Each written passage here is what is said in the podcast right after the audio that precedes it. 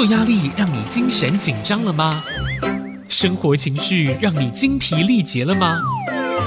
让陈永仪跟您谈谈心理与情绪，改变我们与周遭的关系。欢迎收听《心理学不学》。欢迎收听《心理学不学》，我是陈永仪，这里是 IC 之音竹科广播 FM 九七点五。我们在这一整季里面呢，大概都要讨论一下压力，同时也希望这边是一个大家可以分享经验、想法，或者是提出一些问题，我们大家一起可以来讨论的平台。上一周我们有提到免疫系统跟压力之间的关系，接到听众朋友们的询问跟分享，那就有听众朋友说：“哎，你怎么一开始的时候讲到免疫系统在？”一开始碰到压力的时候，他会反应很好，反而免疫的功能会特别强。那为什么后来又提到了在压力之下，免疫系统会失调？事实上，长期压力让我们免疫系统失调，常常看到的一个症状，我们可以想到免疫系统嘛，就是我们身体里面作战的精兵。当外面有敌人来攻击的时候，它是我们的防卫的阵线。但是这个阵线没有办法永远的处在警备状态，所以长期的压力下来，我们之前有提到过，大约一个月左右，有些人承受压力的时间远远超过一个月，有的时候三四个月，有些人跟我讲，有时候一年了，甚至更长的时间都持续的在压力底下。世界上没有任何一个部队是可以在这么长期的。情况下都处于警备的状态，好，不是预备哦，是准备要打敌人的状态。那之前我们也提到过，有压力的时候，这些非常体贴我们的免疫系统的一些细胞，都会从我们的血液里面。跑出来，跑到我们的皮下来待命。因为这个时候，如果外面有细菌进来，等待他们从血液里面再跑出来攻击防卫的时候，怕会来不及，所以就很贴心的，在开始有压力的时候，他们就从血液里面跑出来，在我们的皮下待命了。在这样子的一个高警备的状态，没有任何一个军队是可以持续很久的，所以我们的身体免疫系统也是一样。久了之后，它会疲乏，它会失调。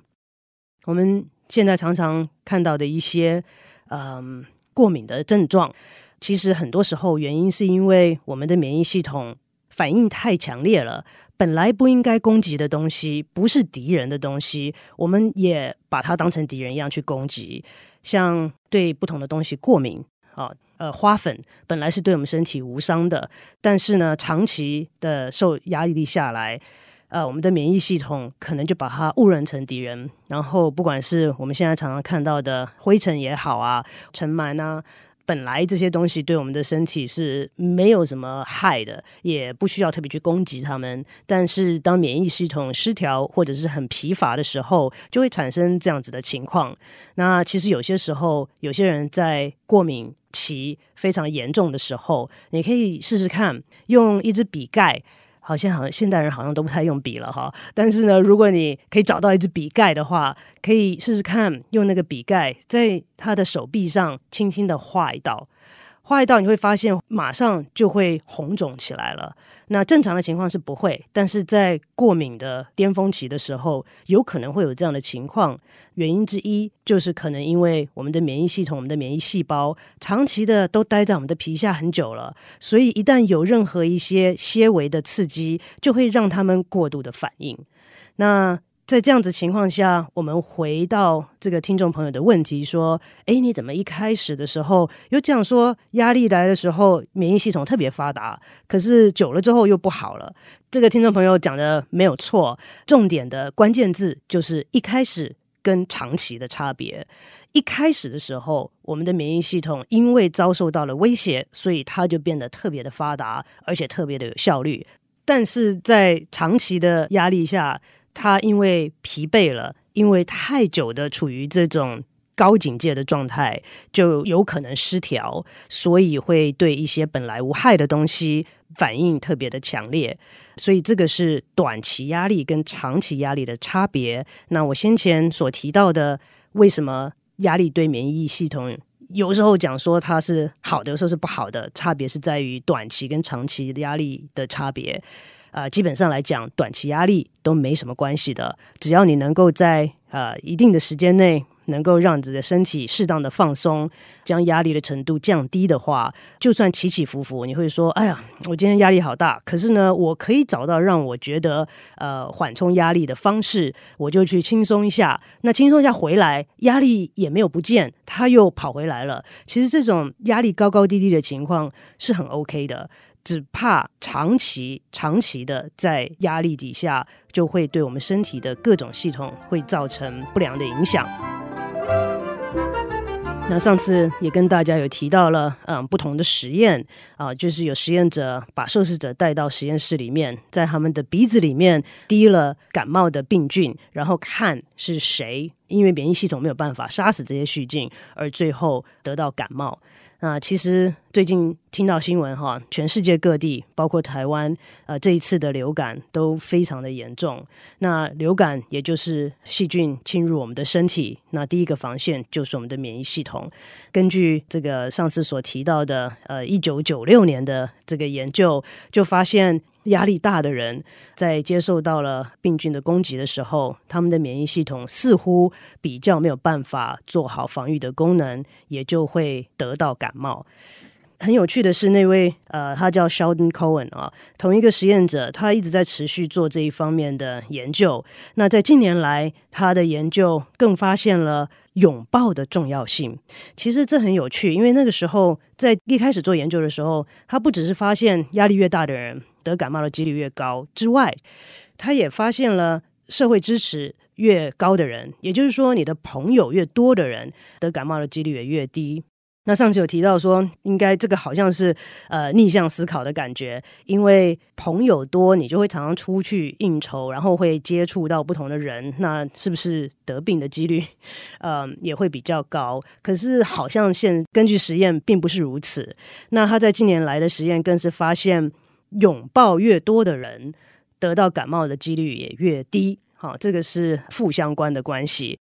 华人的社会里面比较没有这么的注重肢体的接触，但是现在我也看到有越来越多的一些改善。我每一次在节目中都会希望有一些练习，用不同的方式让大家做一些不一样的尝试。所以，我们这一次就试试看，在这一周里面，你去找一个你觉得跟他关系很好，这个好朋友也好，家人也好，可以试试看用拥抱的方式来表达对彼此的好感，或者是对彼此的支持。有的时候，我们要借助这种功课，因为平常这样做起来，人家都会觉得怪怪的。你可以说，今天在广播节目里面有给我一个挑战。所以我要来跟你拥抱一下，这是一个很好的借口。呃，这个去年哈、哦，在那个呃纽约的时代广场，在这个 Times Square，有很多人拿着大大的这个 sign，上面写着呃免费的拥抱哈、有 free hugs 啊、所以你都可以走上去跟他拥抱。又是刚好有这个呃研究结果出来，就发现拥抱的重要性。其实人呢、哦，呃，有一些基本的需求。所谓的基本需求是没有不能活下去的哦。你觉得人的基本需求有哪些？你可以稍微想想看。嗯，我们当然没有水不行，没有食物不行。你觉得没有睡眠可不可以？这也是一个很有趣的问题哈。呃，以后我们可以来讨论睡眠的重要性。但是基本上人没有睡眠是不行的。还有什么是我们没有就活不下去的？我常常在上课的时候问学生这个问题，呃，这个学生 会说：“哦，没有那个性行为活不下去。”诶，我的回答是。没有性行为，人类可能会灭绝，但是人是可以活得下去的。因此，它并不符合基本需求的定义，哈。嗯，那当然，我们现在的社会发展跟以前很不一样。我常常在讲，心理学真的是排在生理之后，因为心理有很多东西，你不能说是没有它就活不下去，可能是没有它，你的生活品质、你的人际关系，跟你生活中觉得的满足感会有差别，而间接的会去影响到你的身体健康跟各种的身体的系统的运作等等。但是不像吃饭、睡觉、喝水这么的基本。除了这些我们所谓的生理的基本需求之外，人与人之间在心理上面有很多的基本需求，安全感是其中之一。另外一个很重要的是介于生理跟心理之间的，就是人与人之间的接触。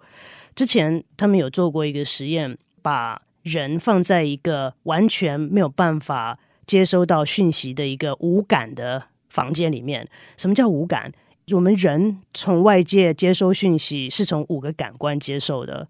眼睛看的、耳朵听的、鼻子闻的，还有我们的触觉，还有我们的味觉，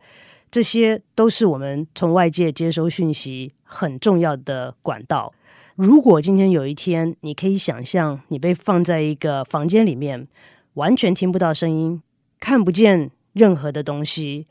也没有任何的感觉触感哦，所以它是一个没有任何身体上刺激的一个环境里面，你可以想象这会是什么样子的状况吗？可能没有像你想象的这么的放松哦。那我们先休息一下，回来再继续讨论这个无感的房间会对人造成什么样的影响。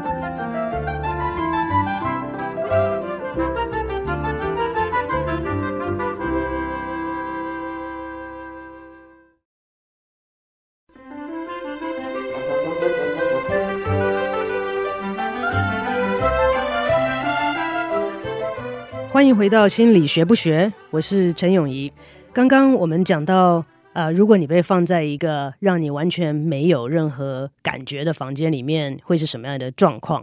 眼睛也看不到东西，耳朵也听不见东西，被放在一个隔音的房间里面，是一个很不一样的感觉耶。因为我们平常处在的环境里面是充满着噪音的，只是我们自己没有感觉。那如果真的被放在一个隔音的房间里面，你会发现你每个动作声音都好大哦，衣服摩擦的声音也会变得很大，平常不注意到的声音动一下就会有。那在这个实验当中，这个人是被固定，好，被固定在椅子或是床上，所以你也不会乱动，然后呃造成一些声音出现。所以基本上五个感官都没有。任何的刺激的情况之下，其实过不了几个小时，他们发现人就会开始产生幻觉。这个粗略的解释啊，猜测啦，可能就是说，会不会我们的感官刺激会是我们人的基本需求之一？因为在毫无感官刺激的时候，人就要必须自己创造出一些刺激出来了。眼睛会开始看到一些不同的形状，甚至不同的颜色，甚至耳朵会听到声音。好，所以我们在想说，呃，有可能啊，有很多人的基本需求是包括了感官的激发跟刺激。那回到触觉。相信大家也都听过，呃，有一些早产儿被放在保温箱里面，有个护士也是意外的啦，发现有跟外界身体上有接触的早产儿，他们的存活率好像比较高，那平均起来，他们出院也会比较快。呃，因为原来放在保温箱是要隔绝，是让他们能够不会。跟外面的细菌接触嘛，呃，所以希望给他们更好的保护。结果后来发现，嗯，在保护跟接触之间，到底要怎么取舍？你会想到这个实验其实跟刚刚讲到。在实验室里面，让人暴露在细菌底下，到底什么样的人可以克服这些细菌的攻击？结果发现，朋友比较多的人，或者是拥抱比较多的人，就有点类似像这些早产儿。我们到底是要给他很多的保护，因而隔绝到了他们可能的身体上跟心理上的基本需求，也就是人与人之间的接触吗？这个取舍真的是蛮难的，但是不断的研究显示，我们现在至少知道身体接触跟人的心灵上面的支持是非常重要的，而且它似乎会直接影响我们身体的各样的系统，对压力的反应，我们的免疫系统、我们的心血管系统等等，都会有很直接跟密切的影响跟反应。所以提到说，我们每一周希望能够给大家一个不同的想法或者是挑战吧。那这一周我们来试试看拥抱。因为我是从小就出国，所以对拥抱我没有见人就抱哈。那但是 我对于拥抱呢是还 OK 的啦。在华人的文化底下，甚至是有时候呃长辈可能不太习惯这样子的做法。嗯，所以在这边虽然我们说是一个挑战，也是希望给大家一个借口哈，就是说我今天听到了这个，我想要来试试看拥抱。那我们在尝试这个的时候，先口头上跟对对方这样讲一下，给他们有个心理准备哈，因为如如果原来的互动不是这样，忽然这样会让人吓到。那所以在尝试之前，先给他们口头上有一个准备，说我是想要做这样的尝试，也要尊重对方的回应。因为虽然我们在心理学上面很喜欢把人分类，哈，呃，外向的人怎么样，内向的人怎么样，呃，这个性格的人怎么样，好，那个习惯的人怎么样，可是我们基本上还是要回到尊重个人差异，每一个人都是独一无二的，每一个人的生活经验都只有他自己才会知道，所以当你在见到一个人的时候，不管他是陌生人，还是你觉得很熟悉的家人，在尝试新东西的时候，还是要尊重一下他们的感受跟反应。如果对方真的是很不喜欢，或表达他真的很不愿意，那也就不要强求了。好，我们可以找一个呃愿意跟我们一起尝试的人来试试看。我也建议不要只做一次，因为我们也常说嘛。一回生，二回熟。第一次做可能觉得有点生涩，然后觉得不自然，那就多做几次。所以我会建议你找一个对象，愿意跟你配合练习的对象，在这一周当中呢，跟他尝试个拥抱个两三次，看看感觉怎么样。我之前有一个学生啊，一个研究生。呃，说他很想要研究拥抱跟触感，他认为这个对人很重要，但是在科学上面啊，好像还没有真正的用一个控制很好的实验来呃验证这样子的想法。结果我们一起在讨论的时候就发现，哎，这个实验 要做起来比我们想象的要难度高很多哎，因为实验的控制我们之前讲过，要客观要一致，你怎么去控制一个人？在跟另外一个人拥抱的时候的感受呢，我们就跑去找这个嗯物理系的老师，也是跟我们一样很喜欢天马行空的老师，他就帮我们制作了一个充气衣。我们说拥抱是什么？我们要模拟，因为每一个抱不一样，但是科学要讲究一致，所以让你在被抱的时候，我们要控制被抱的压力感跟你被抱的感觉，所以他就做了一个充气衣来模拟被抱的时候的感觉。呃，可是被抱你要想象，因为我们不能让实验者去抱你啊。好，这个问题还蛮多的。拥抱到底你会喜欢还是不喜欢，在于谁抱你，抱哪里啊，对不对？所以我怎么样去控制这种非常主观的感觉嘞？所以我们就想说，好，那你到实验室来，穿上充气衣，闭上眼睛，想象一下你。不介意抱你的人 来抱你，呃，来看他的心跳、血压，来看他对压力的反应是不是有什么影响。但是呢，我们这个实验哈还一直在琢磨的阶段，因为实在真的不是很容易做。但是我们可想而知，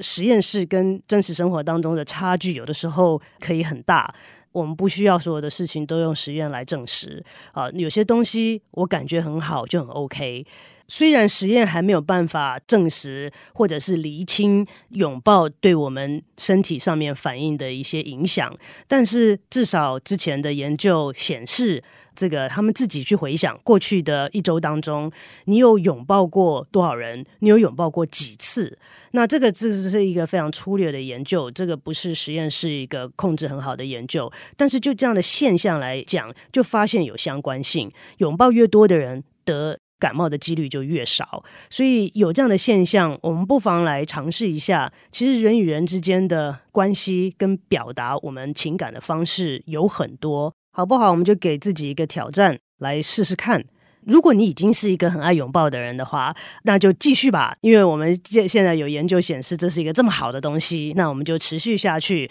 那如果你是一个没有尝试过用拥抱来表达自己的人的话，我们可以试试看。我刚刚讲了哈，但是还是要注意到要尊重个人的差异，那也给对方一个呃心理准备，不要吓到人家。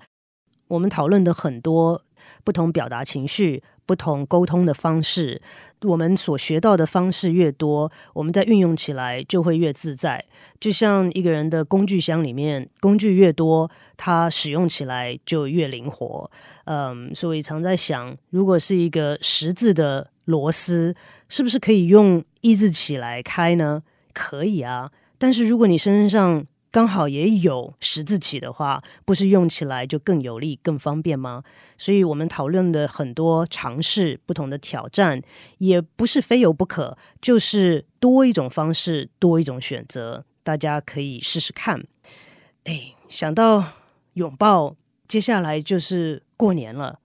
过年期间，不妨就利用这样子的一个日子，向周围我们所关心的人，用不同的方式来表达一下我们的感受，也不错。那在我们过年的下礼拜过年的节目当中，能够有机会邀请到红兰老师，呃，来上我们的节目。当初是他邀请我回台湾，让我真的是开始这么不同的人生经验。我知道红兰老师有很多的粉丝，期待在下周的节目当中跟听众朋友一起与红兰老师聊聊天。我们今天的节目就进行到这边，谢谢大家的收听，我们下周再见。